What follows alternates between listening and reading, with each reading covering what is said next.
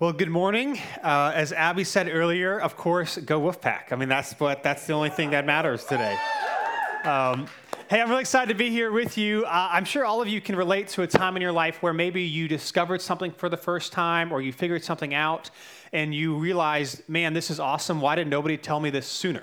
Right? You ever been there where you figured something out or you bought something or whatever, and everyone's like, "This is amazing." It's like, why didn't nobody tell me this beforehand? I would have. I wish I would have done this, you know, before now. Uh, this happened to me about a month or so ago. I bought a new Blackstone grill griddle, which is just like it's a flat top grill. It's kind of like uh, if you go to like a hibachi place and they cook in front of you, that sort of thing. Although you can obviously make a lot of things with it. I was getting annoyed because the grill that I had, I always had to clean it. There was like grease all the time, and and I, I had heard two friends mention that they got this Blackstone, and I'm not a cooker or a griller. Like I kind of do it every once in a while because you have to, but I never like I'm always nervous. And whenever we had people over, I'm like, you know, did I cook this enough? Are we gonna die? I have no idea. But I was like, you know what? I'm gonna figure this thing out. So I bunch, watched a bunch of YouTube videos, and so much so that my uh, four-year-old son Roman wanted to know when, we, when he could watch his grill videos again because he was all into like watching them do these things. So I, I bought it and I posted on Instagram. I was like really excited, and I had multiple people, friends, and people say, "This is awesome. It'll change your life." And I'm like how does everybody have this thing and nobody tell me about this beforehand? But apparently, if you have one, it's amazing. So I got it, and it is awesome. Like I've been learning some stuff. I have uh, this past Friday night we made I made Taco Bell Crunchwrap Supremes. Can I get an amen? Right? And it was like the first thing that like was actually okay that I made. So I'm learning and I'm growing. And uh, I say that like it's been a lot of fun. And I, th- I was thinking about this this week. I was like, man, if I had to just learn this like two years ago like who knows where I would be right now? I'd get my chef hat and I got a four star, you know, all this sort of thing, right? But I was like, man, this is like a lot of fun. I wish I had learned this sooner, or somebody who apparently loves these things, uh, the people come out of the woodworks, like, why did nobody tell me, right? And I share that because today we're going to uh, continue our story through the Gospel of Mark, and Jesus is going to be um, asked a question or somewhat confronted by another man, uh, and Jesus is going to give him an answer about how to experience life in God's kingdom. And it may not be what he wants to hear. However, if he were to abide by it and listen to it, uh, he would find it was greater than he could ever have imagined. And so, if you have a Bible, we're going to be in Mark chapter 10 this morning, so you go, can go ahead and turn there. Uh, if you don't own a Bible, you can take one of those black ones out and turn there. And if, if you don't own a Bible, rather, uh, you can take one of those black ones home. It is our gift to you. But if you would like to read along with us, we'll be on page 897. We have been in the Gospel of Mark for a little while now, going through uh, the Gospel of Mark, which is a sto- which is pretty, pretty much uh, one of the books in the Bible that's all about Jesus and his life and what he did. And so, these last couple of weeks and today as well, we're going to see Jesus be confronted by people or ask questions by disciples, religious leaders, various people. And he's been doing some teaching, and that is what he's going to continue with today. And so last week, if you were here, he was confronted by the religious leaders. And so Jesus explained to them the purpose or the intent of marriage, and he also talked about divorce. And today he's going to be confronted and asked another question. But before we get there, we'll start in verse 13 of Mark chapter 10. Here's what it says. It says, People were bringing little children to him, that's Jesus, in order that he might touch them. But the disciples rebuked them. So the disciples rebuked the children. When Jesus saw it, he was indignant and said to them, to his disciples, Let the little children come to me. Don't stop them, because the kingdom of God belongs to such as these. Truly, I tell you, whoever does not receive the kingdom of God like a little child will never enter it. After taking them in his arms, he laid his hands on them and blessed them. Now, I just want to point out real quick I know in our culture today it seems kind of weird to bring kids that Jesus would touch him. What, basically, what's happening there is in an ancient culture, there was this idea or these beliefs that a, a, ruler or someone who had a lot of political influence or a general or a highly respected religious leader, if you could just touch them or if they could touch you, you would be blessed and you would experience maybe some of the, the goodness that is in their life. Now, of course, that's not really true, other than Jesus is saying this is literally true. Um, and as, as, as an advanced society as we might think we are, compared to people around around 2,000 years ago all the time. And you may be one of those people who touched a celebrity or someone that you really liked. You're like, I'm never going to wash this hand again, right? That, like, that's what's going on there. Like, touch my child, bless the child.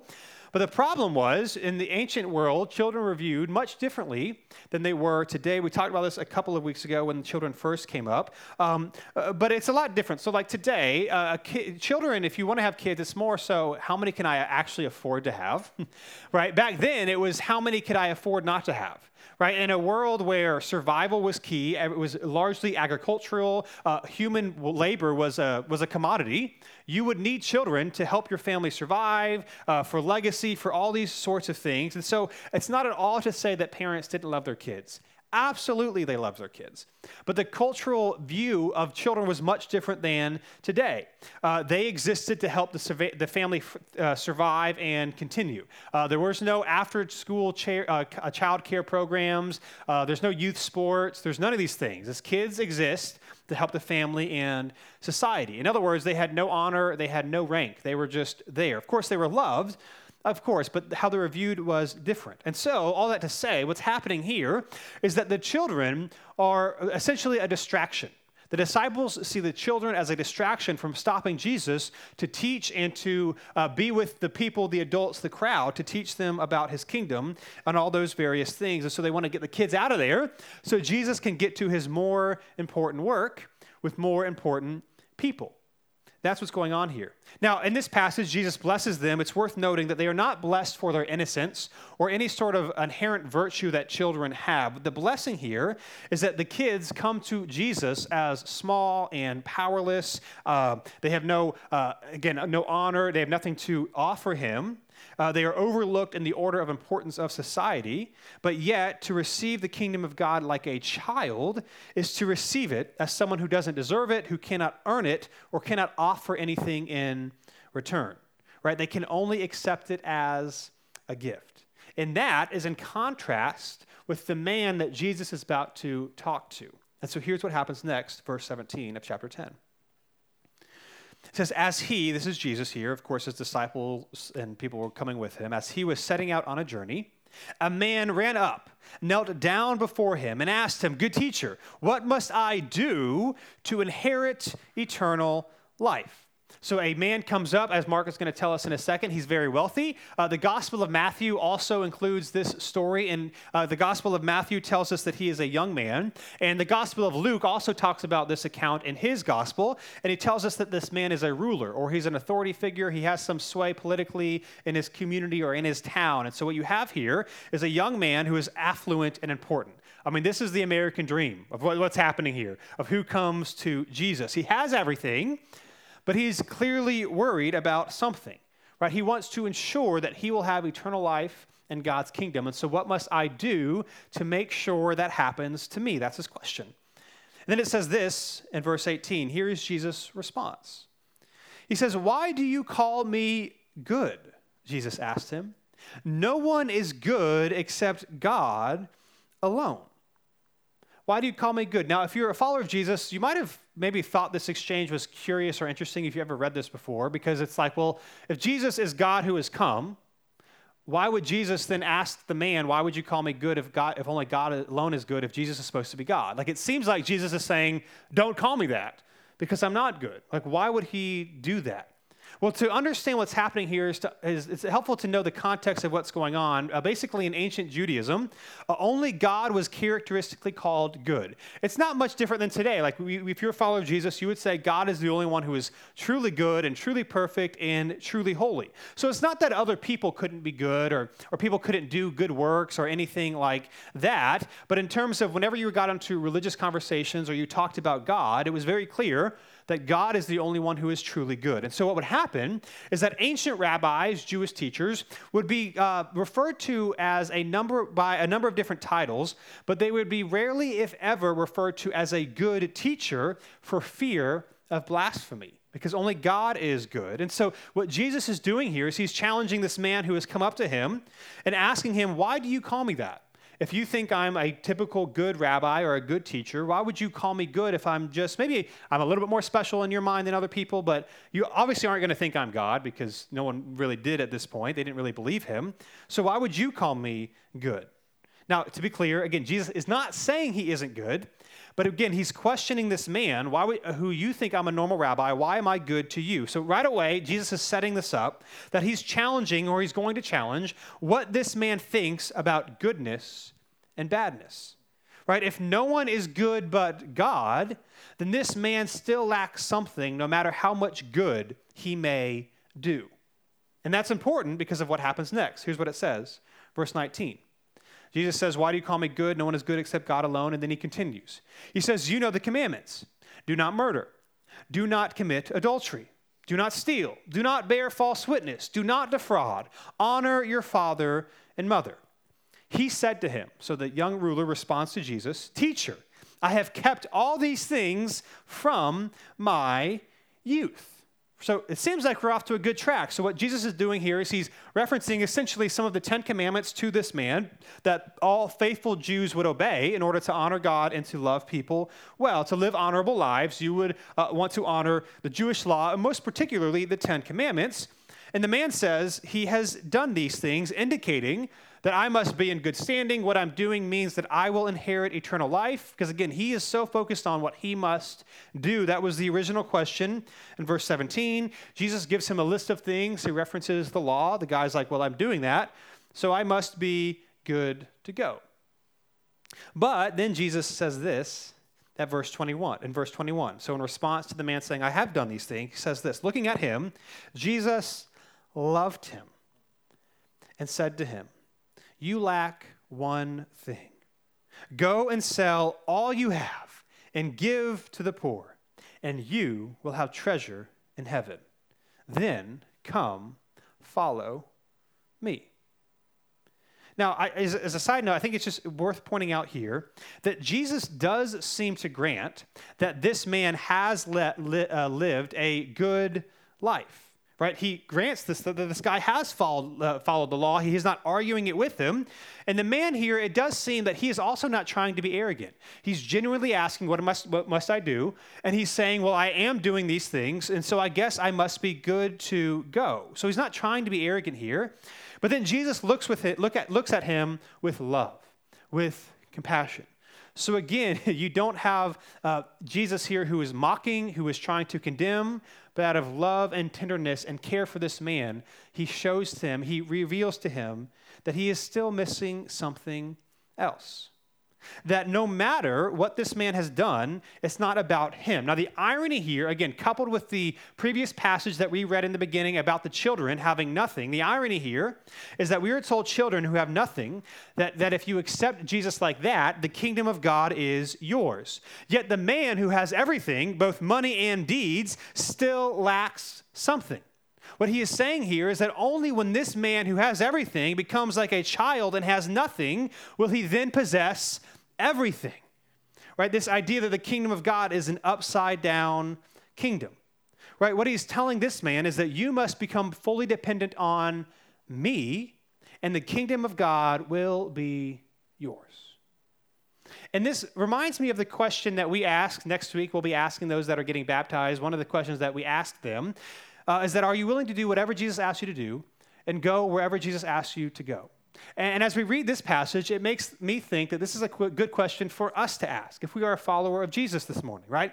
Am I willing to go wherever Jesus asks me to go and do whatever he asks me to do?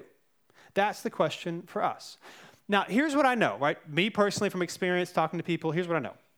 Um, we like to think that if God explicitly told us something, we would do it. Right? You ever been in that situation? God, just tell me what to do, good or bad, I will do it. There's so many times in my life, in your life, if you've been following Jesus for any length of time, even if you're not a follower of Jesus, but you've wondered if God is out there, you've probably asked that question God, tell me exactly what to do, and I would do it. The question is, would you actually do it? It was interesting. I, was, I, saw this clip this week online from Jackie Hill Perry. She's a, uh, an author and a Christian teacher. And she was in this interview with this other woman, and she was telling this woman about a question that she got recently. And someone was asking, like, why in this day and age does everybody talk about the universe so much? Like, what, what does the universe want me to do? Or trust in the universe. Like, why does the universe seem to replace God? And she said the answer to that is because the universe won't ask you to die to yourself, take off your cross, and follow me. Uh, the universe, like any idol in our life, oh, wouldn't you know, happens to already agree with everything you agree with. It happens to believe with every, everything that you believe. It will not challenge you, it will not ask you to do anything you don't already want to do. That's why the universe is so attractive, right? Because the universe is not going to ask us to lay down our life for the good of others. It's not going to challenge us. It is not going to make us feel uncomfortable the way Jesus is challenging this man in this text. And so, again, I think many of us would think that, God, if you tell me exactly what to do, I'll just do it because I know from you. But yet, if you've been following Jesus for any length of time, there, there might be a good chance that at some point in your walk with Jesus, you have felt, maybe not explicitly, audibly told, but you have felt that God is leading you to do something, but then you find a lot of reasons, right, to ignore it um, or to say, well, yeah, maybe that was from the Lord, but I don't know because that seems uncomfortable, so I'm not sure I want to do it. Like, it, here's what it makes me think. I've got kids. If you've got kids, you've experienced this. If you don't have kids, you've been a kid, so you know how this works. There are times when my children, seven and four, come up to me and say, Dad, we're bored. And they literally, verbatim, they'll say, Can we do anything? Is there anything we can do? Now, you learn very quickly that they don't actually mean that. They don't actually mean, Can I do anything? What they mean is, can you tell me or can you do something that I already want to do? Can you say, I can watch a show? Uh, that we can go ride bikes, that we can go to the park, that you'll play with me. They don't actually want anything. Because you say, well, yeah, uh, you want to sweep the floors. Uh, yeah, there's some chores, all this stuff. Well, not anything. Like, it's, it's only the things that I already kind of wanted you to do and hoping that you said I could do them. Or they don't actually want to do anything because if you challenge them or make them do something they don't want to do, all of a sudden being bored sounds really good, right? And that's what can happen here that this man, listen, probably from a genuine place of wanting to do what God would ask him to do, what Jesus would ask him to do in order to experience God's kingdom, but yet he gets told something that's really, uh, really uncomfortable. And then he starts to think, well, maybe your kingdom isn't worth it after all. Am I willing to go wherever Jesus asked me to go and do whatever Jesus asked me to do? That's the question, that's the challenge, rather, that Jesus is giving this rich young man. And so here's his response, verse 22. Here's the man's response. But he was dismayed by this demand, and he went away grieving because he had many possessions. Right? And so what we see here is the reversal from the previous confidence in verse 17 and in verse 20, where he was like, Yes, what should I do? I'm doing these good things. I feel like I'm in a good spot. Now he is challenged by Jesus that as long as he stands on his own merits and what he can do in and of himself, he won't experience the kingdom. And hear me, this is a good guy. This is, generally speaking, this is a good guy. If we knew him, we would probably say, yeah, he deserves to go to heaven, but if we were to use modern language, because of all the nice stuff that he does. Unlike a lot of people with wealth and influence, he actually cares for people. He's a good guy. But it says this man was dismayed. Now, this is from the Greek word stygnazion, which means shocked or appalled or dismayed. This is not just like, oh man, that's really hard. I, nah, that's really. This is, you want me to do what? I have to do what? He, he literally probably thought in his mind, I can't. It's not just that I just don't want to. He's probably thinking, like, I can't do that. And again, if you take into account the whole of this man's life, it's a good reminder for us of what Jesus is doing here. And that is that good works in one area of our life do not cover unfaithfulness in other areas. And we are so inclined to do this. Well, I'm, I'm faithful and I honor God and I do things here. So then justify it's okay if I do things here because these other areas are good. Now, again, this man didn't necessarily know he was being unfaithful necessarily, but once it was revealed to him, he no longer wanted to change his course of action, right? And we can do the same thing in our lives with our work or with our money or with forgiving people or with uh, give, being graceful for other people. Like we can go, we can live our lives, and we can do lots of things we think we're good. And so, therefore, we think it's okay if we bend the rules or if we slack off or if we do our, some of our own selfish things here because we're good everywhere else, right? This man has been revealed. You are a great guy but I want your whole life, and he is not willing to do it. It's a reminder for us that you and I are not graded on some sort of scale or some sort of curve, rather. That as long as you do enough stuff, then you are good. That in order to actually receive the life that Jesus offers, you must trust him with everything. Not the things that you're only comfortable, you're already comfortable trusting him with. That you must give him and submit to him everywhere. Which, again, this is a good question for us to think and consider, knowing this text in our own life, right? What areas of your life are you willfully not trusting Jesus or not following Jesus in? willfully. So I'm not, this isn't like, well, I'm not sure what I'm supposed to do in this situation, so I, am hoping I'm making the right decision, but I don't actually know. This is like, no, listen, I know that God is clear, that Scripture is clear, that the people that He has placed in my life have advised me, and I am rejecting it for any re- number of reasons that I might want to do. So I'm not talking about unknowingly doing wrong. I'm talking about, like this man, it has been revealed to him that if he really wants to experience the kingdom, this is must, what he must do in order to experience the life that God wants for him. That's the issue with what is going on here with this man. That it has been revealed to him what steps of faithfulness he needs to take and he rejects it. So in your life, again, I'm not talking about, oh, I need to know the Bible more. Like, you, here's what I found. If you're a follower of Jesus, you know, right? Like, if we're being honest, we know. We know the areas that we have decided to go our own way, or the, or the areas that we have justified, or the areas that we're struggling, but we're not telling anybody because we think we can do it on our own, and so we're missing out on the love and grace that God would have for us. Right? Where you not, uh, where are you not willfully following Jesus in your finances? Right? Are you being generous uh, in ways that you know you could be? Are you not being generous, rather, in ways you know that you could be? Uh, in your job, are you cutting corners? Are you slacking off? Are you kind of bending the rules in certain areas to hit that bonus because you know that you can get away with it? Um, are you not loving and serving and caring for your spouse the way that you know that you should? I'm not saying like you have to have all these tricks and do all these things, but like, do, would you say, yeah, I'm being faithful or not?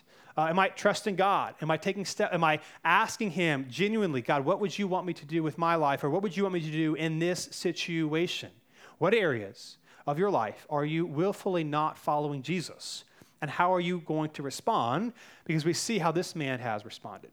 Now, this is shocking, however, not just to the man, but also to the disciples, because here's what happens next, verse 23 of chapter 10. So after this event, maybe later that day, we're not told exactly when, but it says Jesus looked around and said to his disciples, How hard it is for those who have wealth to enter the kingdom of God. The disciples were astonished at his words. Again, Jesus said to them, Children, how hard it is to enter the kingdom of God. It is easier for a camel to go through the eye of a needle than for a rich person to enter the kingdom of God. Now, you might be wondering, why are the disciples also shocked at this exchange? Well, here's they thought in the ancient culture, and if we're honest, we can still think the same thing today. But the assumption was the more wealthy, the more, uh, the more stuff you have, the more blessed materially you are in life, the harder it is to see how much you are lacking, right? And we know this to be true for us too. Like the more stuff you have, the less you have to rely on others or the Lord or anything else. You can have this false sense of, I have got everything figured out. Now, it's not that money is bad in and of itself. Uh, we have other examples where Jesus talks to people who are rich and who are wealthy, and he does not tell them to sell everything that they have. But in this example, or in this, the issue, rather, the issue can be true for all of us that no matter your level of income or what you have, we all know what it's like to be uh, entrapped by money, to put our trust in money, uh, to feel like if we've got enough stuff, then we're good because we trust in money and those things other, rather than the Lord.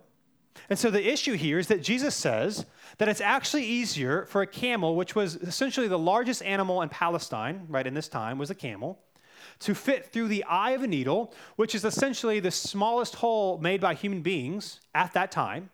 It's easier for that to happen, for this massive animal to slip through this really tiny hole, this really tiny crack, than for a rich person to enter God's kingdom.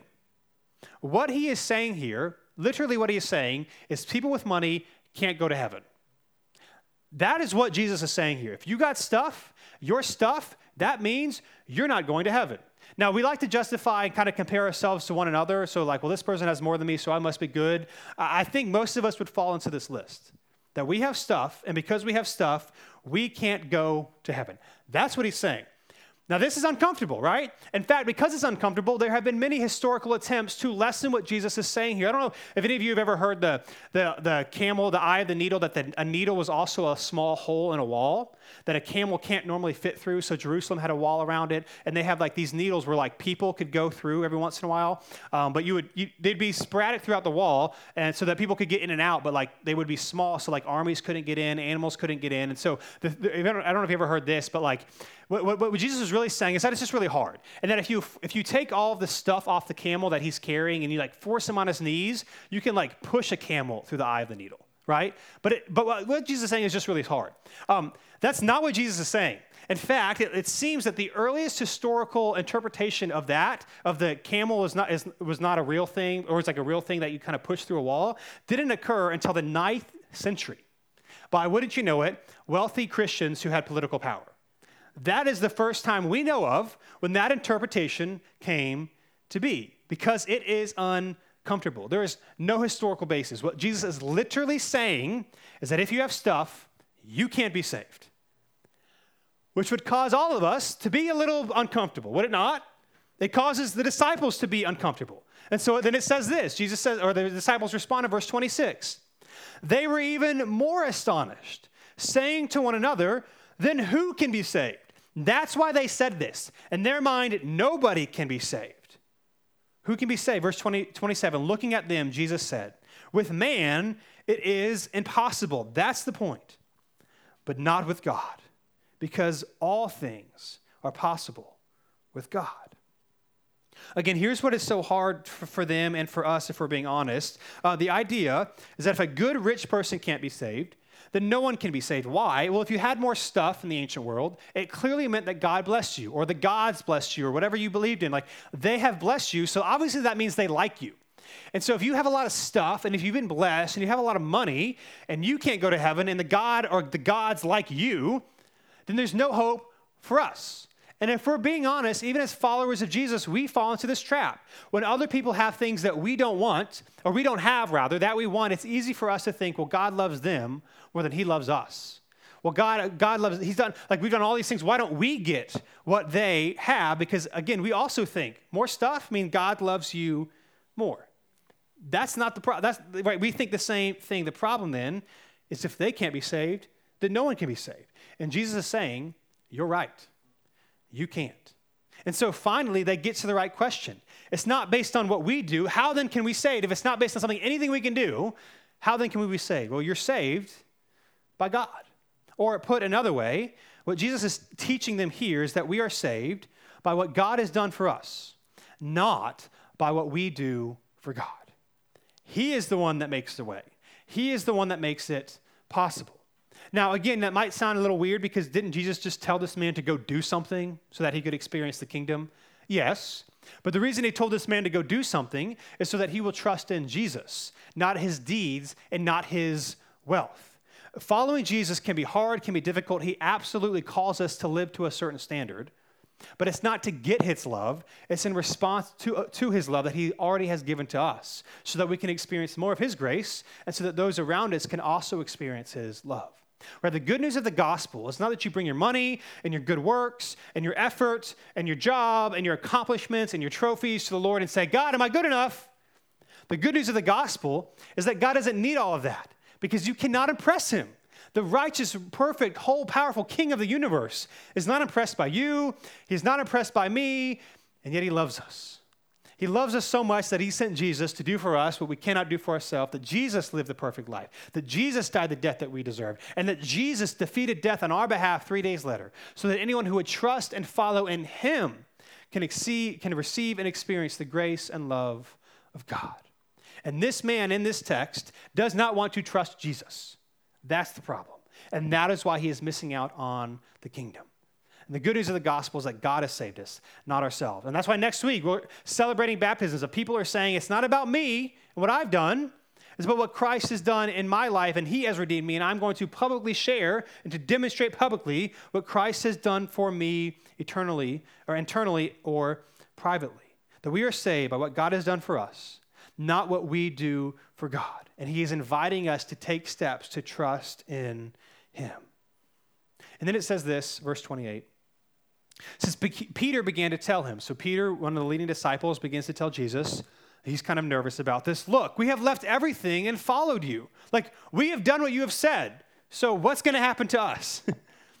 Verse 29 Truly I tell you, Jesus said, there is no one who has left house or brothers or sisters or mother or father or children or fields for my sake and for the sake of the gospel, who will not receive a hundred times more now, at this time, houses, brothers, sisters, mothers, and children, and fields with persecutions, I'll explain that in a second, and eternal life in the age to come.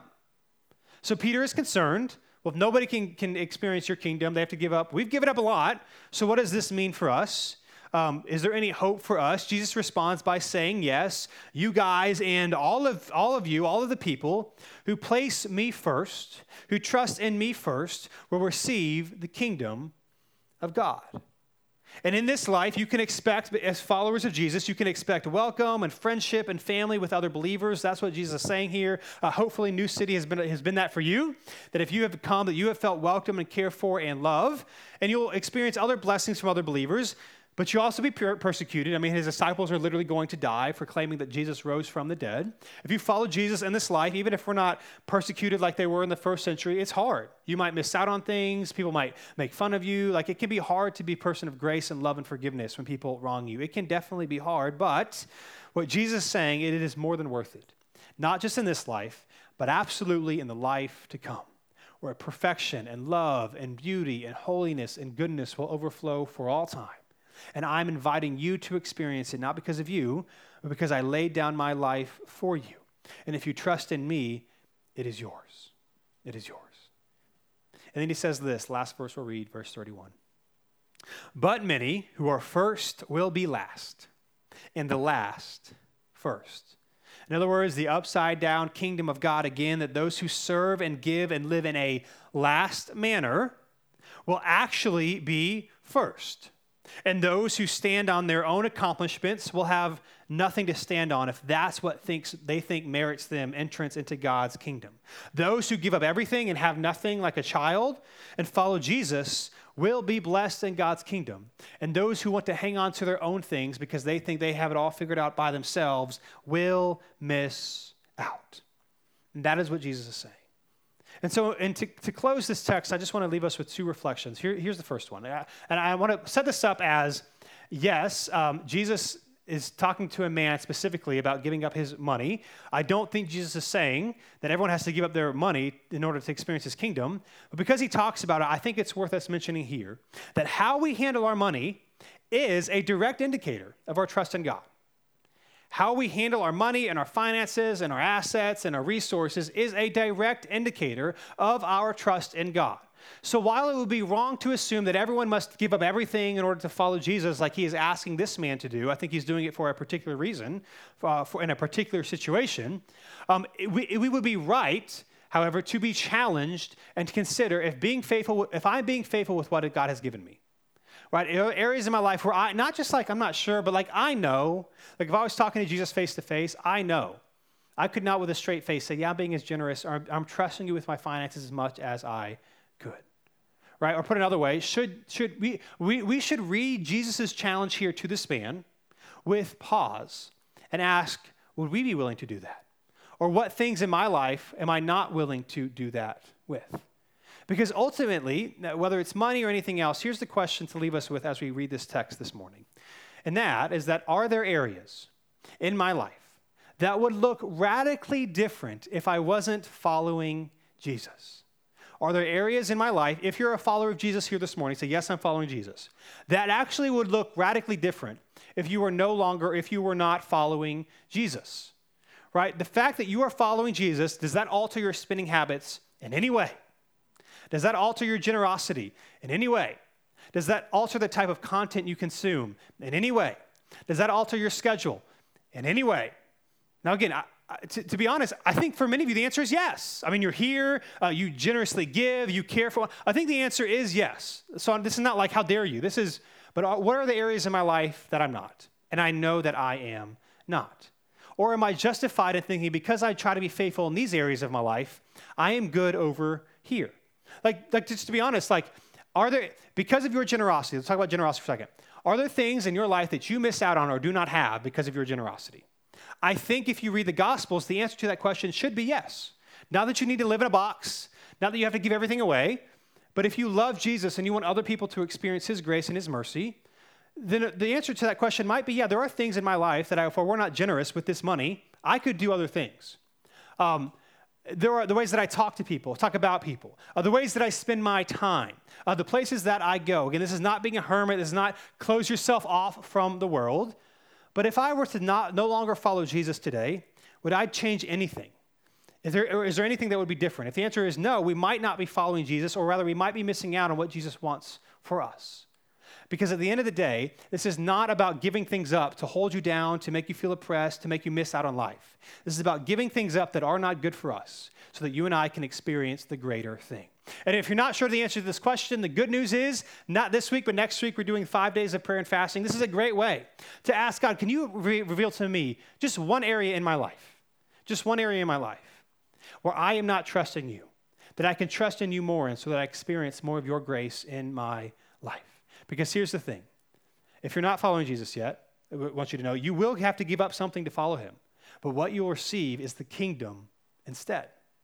And if you are following Jesus, this is not just when I die and go to heaven, this is here and now today. How can I see and experience Jesus in greater ways? Where am I not trusting him where I, sh- where I could be trusting him to experience his love and his mercy? Are there areas in my life that would look radically different if I wasn't following Jesus? This man the answer to that question is no, because he did not want to give up what God asked him to give up. Would you and I be willing to do that for the sake of the gospel and the good of God's grace in our life? That's the question.